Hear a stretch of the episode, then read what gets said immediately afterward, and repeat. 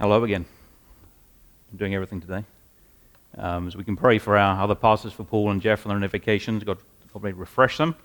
Uh, but it means I get the privilege of preaching this morning, and we're going to continue through our message series in 2 Corinthians, which we've been doing, going through these past few weeks. So if you have a Bible in front of you, then do turn to 2 Corinthians chapter 7, which is where we'll be preaching from.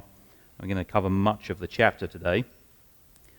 Uh, it will be projected as well if you don't have a Bible in front of you, but then if you can, do keep that in front of you because we'll be referring back to the passage throughout the message, and we want to hear what God would say to us.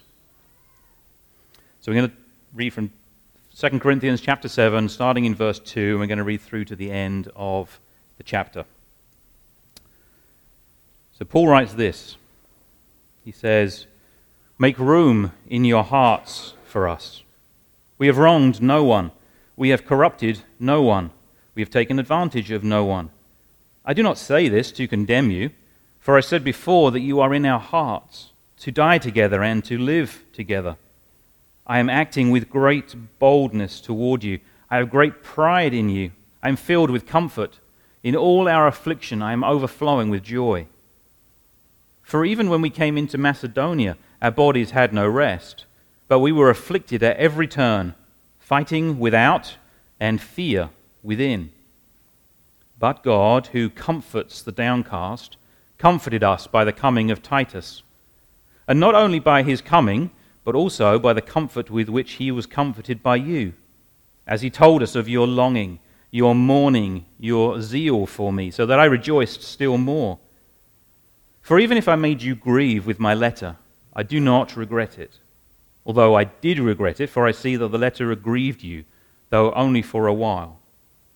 As it is, I rejoice, not because you were grieved, but because you were grieved into repenting. For you felt a godly grief, such that you suffered no loss through us. For godly grief produces a repentance that leads to salvation without regret, whereas worldly grief produces death. For see what earnestness this godly grief has produced in you, but also what eagerness to clear yourselves, what indignation, what fear, what longing, what zeal, what punishment. At every point you have proved yourselves innocent in the matter. So, although I wrote to you, it was not for the sake of the one who did the wrong, nor for the sake of the one who suffered the wrong, but in order that your earnestness for us might be revealed to you in the sight of God. Therefore, we are comforted. And besides our own comfort, we rejoice still more at the joy of Titus, because his spirit has been refreshed by you all. For whatever boasts I made to him about you, I was not put to shame. But just as everything we said to you was true, so also our boasting before Titus has proved true. And his affection for you is even greater, as he remembers the obedience of you all, how you received him with fear and trembling I rejoice because I have complete confidence in you. Let's pray. Father, thank you for your word. Thank you for this passage that we get to draw from this morning like a well, and we pray, Lord, that you would help us gather from deep water. And would you please nourish and supply all that we need to our souls? Refresh us, revive us, satisfy us again in your Son, Jesus Christ. In his name we pray. Amen. So do keep that passage open in front of you as best we can. We can keep it up on the screens, and I'll trust whoever's at the back can flip back and forth as I refer to different passages. Do you know what it means to have your heart tied to someone else? To feel with them and feel for them. When they celebrate, you, your heart celebrates. When they hurt, your heart hurts with them. I imagine that we all have an experience of this to some degree or another. Maybe most intensely with family, maybe a parent or a spouse or a sibling. But we can also do it with friends, colleagues, neighbors. It can even happen, our hearts can be tied even to complete strangers, maybe ones we read about in the news if they're going through some sort of situation of, that um, generates strong feelings and that we, generates a connection between us. Every now and again, I enjoy catching um, the highlights from shows like America's Got Talent. And I confess to you that I am a bit of a sucker for the Golden Buzzer winners. Um, those performances, you know, that have the judges reaching for the golden buzzer that sends down a shower of golden confetti on the performer. And of course, those, show, those clips are always shown in a way to tug at the heartstrings, right? They give a little background story about the contestant, about how they got to the, being on, on the show. And then they do the performance. At the end of the performance, the judges are all on their feet applauding. Everyone in the audience is applauding.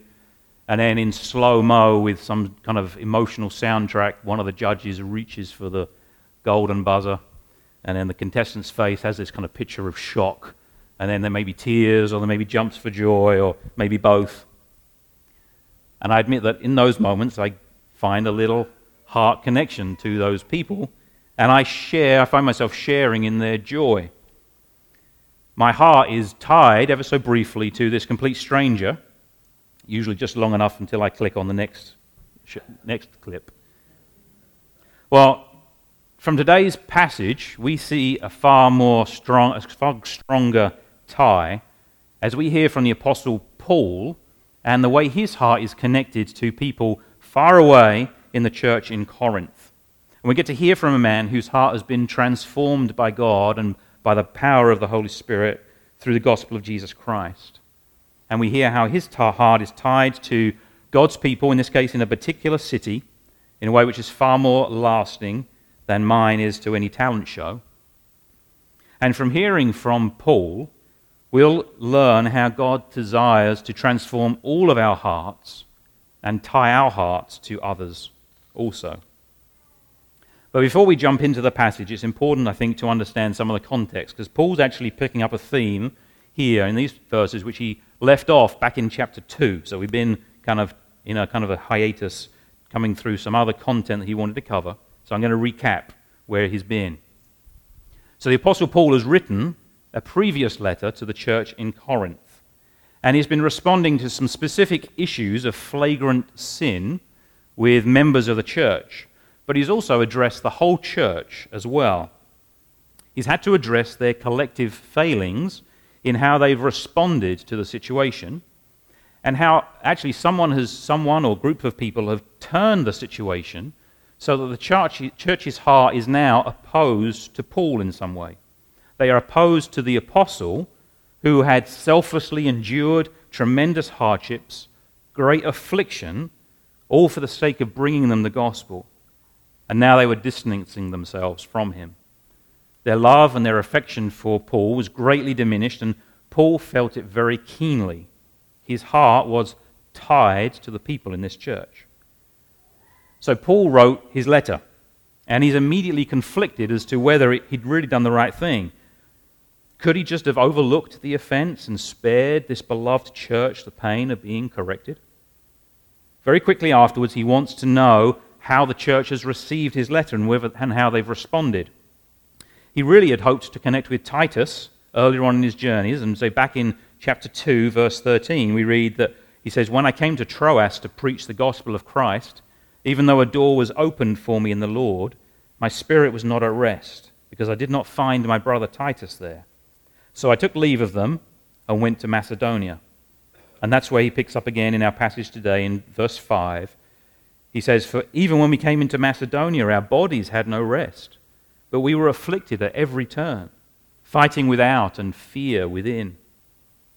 So, even as well as physical conflicts around Paul, he knew internal conflict because he was forced to wait to hear how the church had responded to his letter. Well, finally, Titus connects with Paul and he brings him news about the church, and it's good news, as we read in verse 6. It says, But God, who comforts the downcast, comforted us by the coming of Titus. And not only by his coming, but also by the comfort with which he was comforted by you, as he told us of your longing your mourning, your zeal for me, so that I rejoiced still more. You see, the letter worked. God had used it to speak to the church and to restore their affections for Paul, and Paul's heart rejoices at this news. But was his letter really worth it? Was it worth the risk? I mean, he took a big risk, right? Potentially offending people who were already unhappy with him and potentially increasing the distance between them. Was this letter really a priority for him? After all, this is the Apostle Paul. I'm sure he had a pretty long to do list. You know, preach the gospel where it's never been heard before, go plant a church, test, Hebrew, test Timothy on his Hebrew grammar, go do the laundry, write an uncomfortable letter to the church in Corinth. We would all understand it, I think, wouldn't we, if Paul found other things to do. If he focused on those churches who were eager for his ministry and who returned his affections. But for Paul, this was a priority, and it wasn't an issue that could be overlooked. It had to be addressed. Paul didn't see the Corinthians' behavior toward him as simply a personal offense, although, as their father in the faith, he had every right to correct them for that. For Paul, this reflected a far more serious issue one that warranted a stern letter to show them the seriousness of their error and call them to repentance. You see, Paul's chief concern for the Corinthian church was not their standing with him, it was their standing before God. As he says in verse 12, So, although I wrote to you, it was not for the sake of the one who did the wrong, nor for the sake of the one who suffered the wrong, but in order that your earnestness for us might be revealed to you in the sight of God. You see, Paul saw the conflict as it played out in God's sight, and he wanted the Corinthian church to share that perspective. Not just because God's perspective is, of course, the right one and ultimately the most important one that any of us can ever have, but because in this case, it has the potential to be the matter, a matter of life or death. Or, in the words of verse 10, of salvation or death. Look again at verse 9 and 10. He says, As it is, I rejoice, not because you were grieved, because you were grieved into repenting. For you felt a godly grief, so that you suffered no loss through us. For godly grief produces a repentance that leads to salvation without regret, whereas worldly grief produces death. And Paul as their spiritual father, as any good father, full of love and affection for his children, couldn't stand by and do nothing while his children flirted between salvation and death. That's the context of our passage, and as we consider it and the lessons it presents, we'll see that, like the heart of the Apostle Paul, the Christian heart is tied to the salvation of others. The Christian heart is tied to the salvation of others. And we're going to see how that plays out in different ways. But the first thing to notice, just as a kind of an introduction from the passage, is this reference to the salvation of others. I don't know when you think of salvation in the context of the scripture, whether you typically only think of it in terms of applying to non Christians. Certainly that is true. Um, everyone until before they're a Christian, needs to know salvation. And we saw back in chapter 5 that Christians are ambassadors for Christ, God making his appeal through us. And so we implore all people on behalf of Christ be reconciled to God. For all have sinned, and we've all turned their, our backs on God and on his good and perfect ways. And we, his creatures, deserve his punishment for such arrogance and rebellion. That's the death that Paul speaks of in the end of verse 10 that worldly grief leads to. But God didn't leave us there. In his love and in his mercy, he sent Jesus, his perfect Son, and he made him to be sin for us, taking the sin of those who trust him upon himself in exchange for giving us his perfect life, his righteousness, his right standing before God, so that we can be restored to God and enjoy life with God and his salvation from the terrible punishment that was due to each and every one of us. But clearly, Paul's concern for the Corinthians and throughout Scripture is for those who are already Christians. And so we see that we can't move on from the importance of our salvation once we are Christians or once those around us are Christians God calls us to be vigilant and focused on our salvation, on the salvation of those around us. Even though God is mighty to save and he is able to keep all who turn and trust to Christ in Christ, we are to remain vigilant and never to take our salvation and our walk with God for granted. So the Christian heart towards others needs to be tied to their salvation, whether they're Christian or non Christian, whether they're already in the church or by God's grace, perhaps yet to be added to the church. And we're going to see how the Christian heart for the salvation of others, both Christian and non Christian alike, is demonstrated in three ways from this passage and from Paul's example. First of all, we're going to see that the Christian heart knows great distress for the salvation of others. The Christian heart knows great distress for the salvation of others. We've already heard this from Paul. I've heard about his heart towards the Corinthian church when he didn't know how they had responded to his letter. In verse 5 of our passage, he says, Our bodies had no rest. And that mirrors what he said back in chapter 2 when he said, My spirit was not at rest. In fact, in, in chapter 2, verse 4, he writes this For I wrote to you out of much affliction and anguish of heart, and with many tears, not to cause you pain, but to let you know the abundant love that I have for you. Now, we've seen that far from Paul stressing out about them because he was worried from a selfish point of view of what they thought about him, Paul was in distress for the Corinthian church because of the uncertainty of the state of their soul. Whether they were pressing into the salvation that God has given, the new life that He gives them, or whether they were on a slippery slope to death through disobedience to God. What we see here isn't simply the heart of an apostle to God's people, it's to be the heart of all Christians towards all others. I'm reminded of a testimony of from 19th century preacher Charles Spurgeon about his mother and the heart his mother had towards him as a boy as he was growing up under her care and the distress that she had over the condition of his soul until he came to Christ.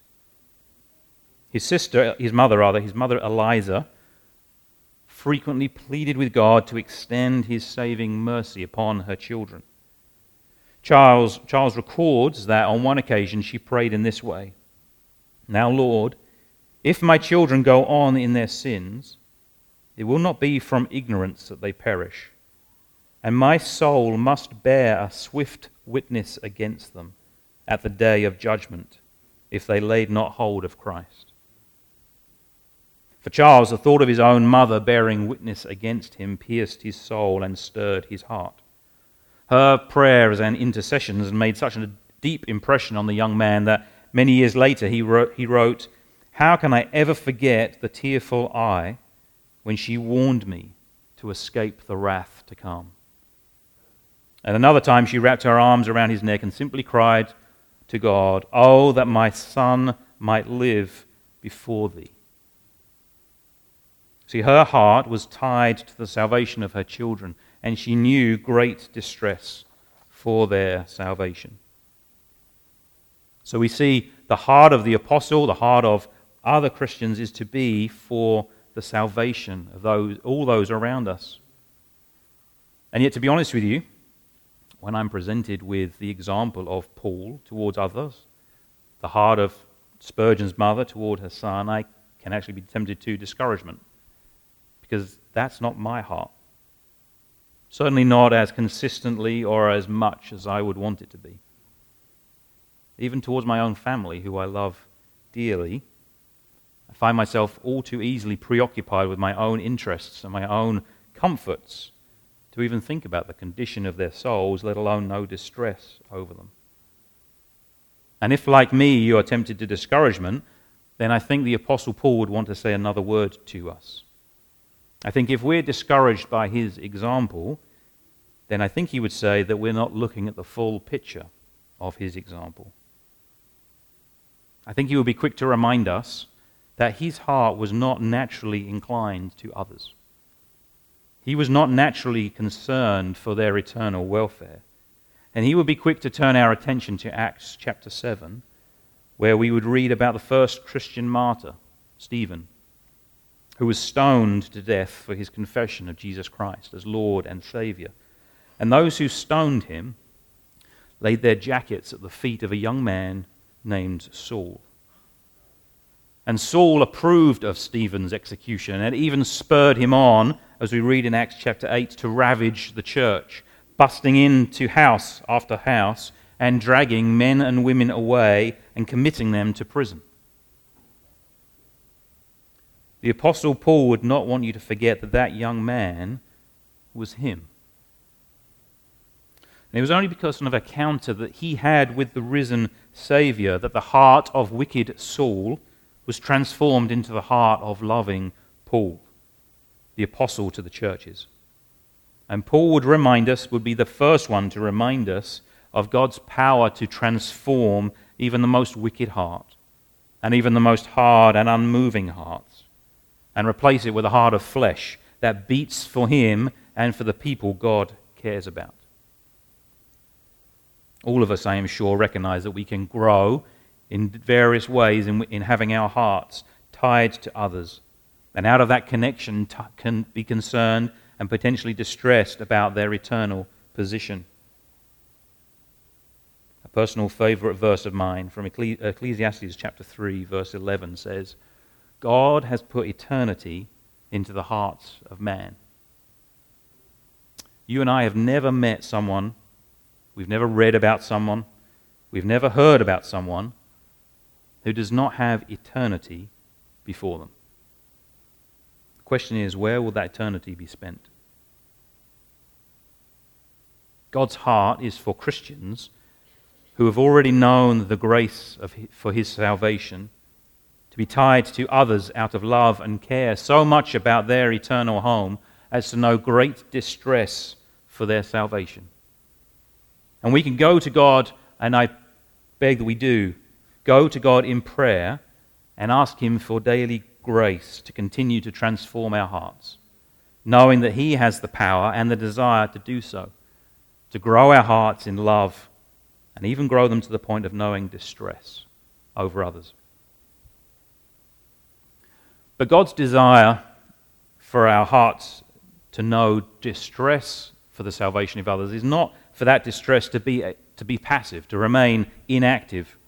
God's desire is that distress leads to action, which brings us to our second point in looking at the example of Paul.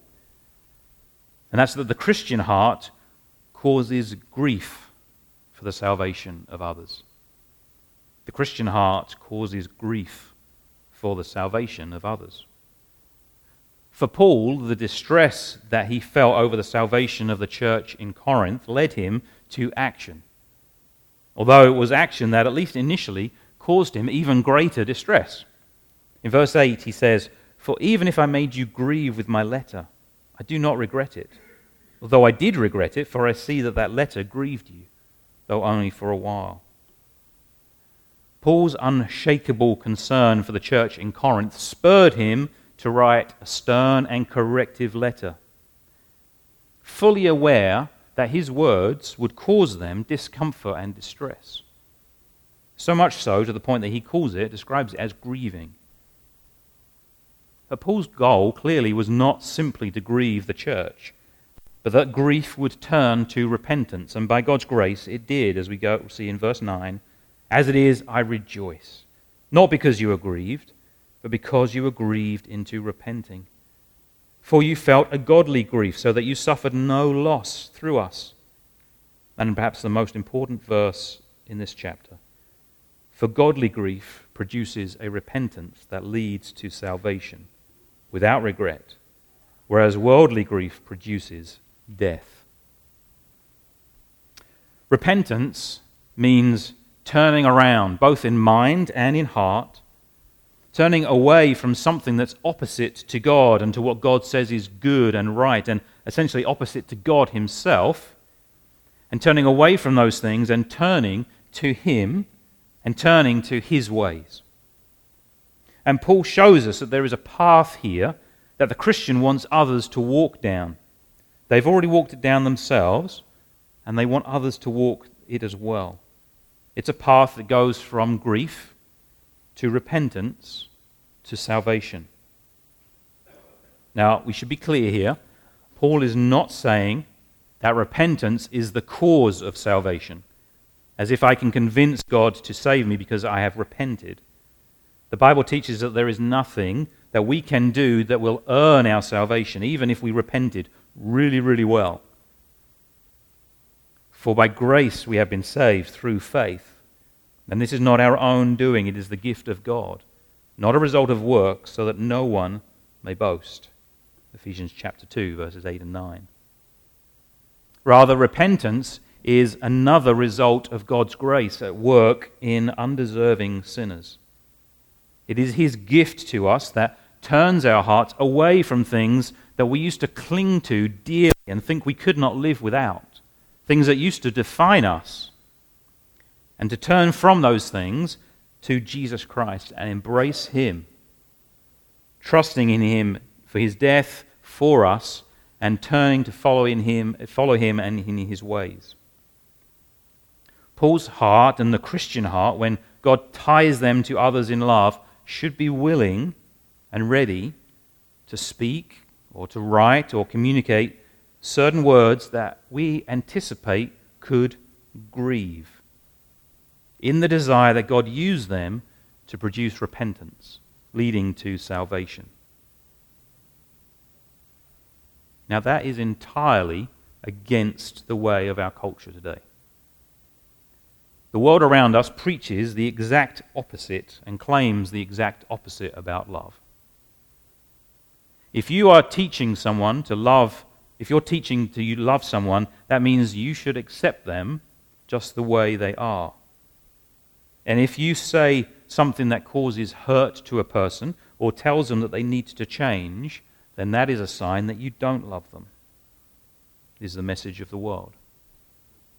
And the Apostle Paul and Scripture and, dare I say, common sense says that that is nonsense. That leaving someone in a way that is opposed to God, not caring about them to do anything or to say anything, knowing that their end is their destruction, that cannot possibly be the way of love. Now, certainly there are ways to speak to people, to call attention to their needs to repent and to turn to Christ that are unloving. You can speak the truth harshly and without any care for its effect. Paul is not talking about doing that. We've already seen that Paul wrote his letter with much tears over concern and love for them. And that's why this is the second point and not the first point. If our hearts are not first distressed for the salvation of others, we should first seek God's grace to address our own hearts before we go on to cause grief for the salvation of others. So, by way of application for us, are you willing to address others over sin? In love, carefully, prayerfully, with pastoral counsel and support as needed and appropriate? And are you ready to receive correction as an expression of Christian love? And receive it and examine your own heart before God? Because both of those will be natural applications from that truth. That we are to cause grief for the salvation of others when our hearts are tied to them. Now, Paul's word also contains an important distinction that we would do well to spend a moment looking at. He tells us that there are two types of grief there is godly grief, and there is worldly grief. Now, certainly having no grief over sin is very dangerous and should be cause for great alarm. But just because someone feels grief over wrongdoing doesn't mean automatically that that grief is from God or that it is oriented toward God. Worldly grief still feels sorrow for sin. But it is a sorrow because sin has been exposed and has caused an embarrassment to pride or reputation before man. Or because sin has been exposed and led to punishment that threatens the love of comfort and security. Worldly grief is focused on self. It may only last until self is restored, either in reputation or in comfort. Or it may wallow in that loss with no hope in sight of any change. It does not matter whether it's brief or prolonged, either way, the end result is the same. It is not true repentance that leads to restoration with God and salvation. The end result is continued self centeredness, and at the point of judgment before God, as verse 10 says, it leads to death and eternal punishment. In contrast, though, godly grief may look very similar from the outside, but on the inside, everything is different. Sorrow for sin is because there is an understanding and a sense that our sin is primarily against a holy God. It can know fear and regret for punishment against sin, but it's not punishment from the world, it is punishment from God. Godly grief accepts that even though I might be truly sorry, God would still be just to bring punishment for my sin. And as we've seen from the example of the church in Corinth, godly grief, grief also produces godly fruit. Repentance is meant to be demonstrated through the fruit that it bears. For the Corinthians, in verse 11, we see that they restored their affection and their zeal for Paul. And in verse 15, it says that they are walking out in obedience to God's words to them. So, godly grief and repentance doesn't mean that a person is now perfect and they will never sin again. They may well, or they will continue to sin in different ways. They may even sin again in identical ways. But godly grief does produce godly fruit in the life and character of Christians. So we would do well to be sensitive and aware of both types of grief, both in ourselves and in others. And we should be careful not to distinguish them simply by outward appearance. We're told from the example of Esau, the Old Testament character, but reported in Hebrews chapter 12. When Esau realized the extent of his sin in selling his birthright to Jacob, it says he produced tears, but his grief was worldly. It was over his personal loss and focused on God, and it wasn't true repentance. Now, certainly, we want our emotions to match our understanding and our faith, and God works in us over the course of our Christian lives to align us this way. But I know even from my own example, when I first heard the gospel as an 18 year old, and soon after repented of living for myself and turned to God and trusted Christ as my Savior, there wasn't a tremendous outward sign of sorrow. Although I know that there was, for the very first time, a mustard seed of faith that meant I was now concerned that my sin was before God and against Him.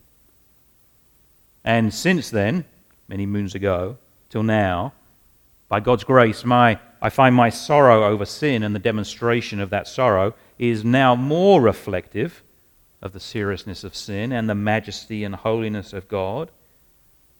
But I'm not satisfied that it's where I think it should be, that I see sin as God sees sin, that I am grieved for sin as God is grieved for sin, but I see His work in me.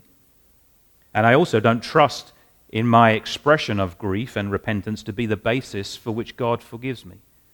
I trust in my Savior, Jesus Christ, and in His blood shed for me. That is my hope and my confidence, and the hope and confidence that we all can have in God receiving us when we turn to Him.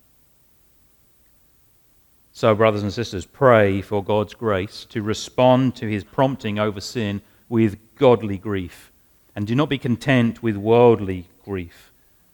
Respond with godly grief leading to repentance and salvation. Parents, in particular, as you raise your children to know God, it is a very good thing. The scriptures tell us so. It is a good thing to teach them to understand the seriousness of sin and that disobedience brings appropriate discipline. But do not be content that they show grief over sin if it's only worldly sin, sorry, worldly grief that is focused on self. Be sure that you're talking with your children and praying with them and praying for them that the grief they know from being disciplined is in response to God's holiness and his justice. And be sure that you're communicating to them that he has provided a way to be restored to him through his son, Jesus Christ. Well, we have seen that by God's grace, the Christian heart knows great distress for the salvation of others and is willing to cause grief for the salvation of others. And if that was all, you'd be right to think, well, that doesn't really sound all that appealing. Hey, I become a Christian and I get to worry about the salvation of others, and occasionally I get to speak painful truths to one another. Well, that is not all that comes with having the Christian heart tied to others and their salvation. And hopefully you've already seen it in this passage because it occurs so much. Paul's overwhelming sense towards the Corinthian church was not of distress nor of grief, but it was of joy and of comfort. And that's our third point. The Christian heart finds great joy and comfort in the salvation of others. Twelve times in this passage, Paul speaks of his joy and his comfort in learning from Titus that the church has known godly grief, has repented, and is re-established in the salvation of God. Ending in our last verse, verse 16 I rejoice, he says, because I have complete confidence in you. Because Paul's heart is tied to the church and has known distress from the church's sin against God and the regret of bringing sorrow over that sin, it means that Paul's heart is also open to receive joy and comfort in their joy and comfort as they are now restored to God and enjoy the salvation afresh that he gives. Joy that comes to Paul not merely because he is restored to them, but because chiefly because they are now restored to God. Now, knowing that restoration and knowing that it's God's work in them, Paul is able to express his confidence in them that they are going forward in faithful obedience to God. So we see from Paul that as God works to tie your heart to others, yes, it means you are vulnerable to knowing distress and discomfort for their salvation. But it also means your heart is open to receive a far greater joy and comfort as you see God's work of grace in other people's lives in restoring and building themselves up in Him, to walk with Him and enjoy and delight in His salvation. It's one of the greatest joys of being a member of a local church, like, like King of Grace Church to be able to witness firsthand the power and grace of God in the lives of dear brothers and sisters. As you press on in your salvation with God, and it is a great comfort to know that although we all face many temptations and many struggles, both from the world around us and also from within our own hearts, to see God holding you firm and walking with you and you walking with Him as, you sustain, as He sustains you through those trials.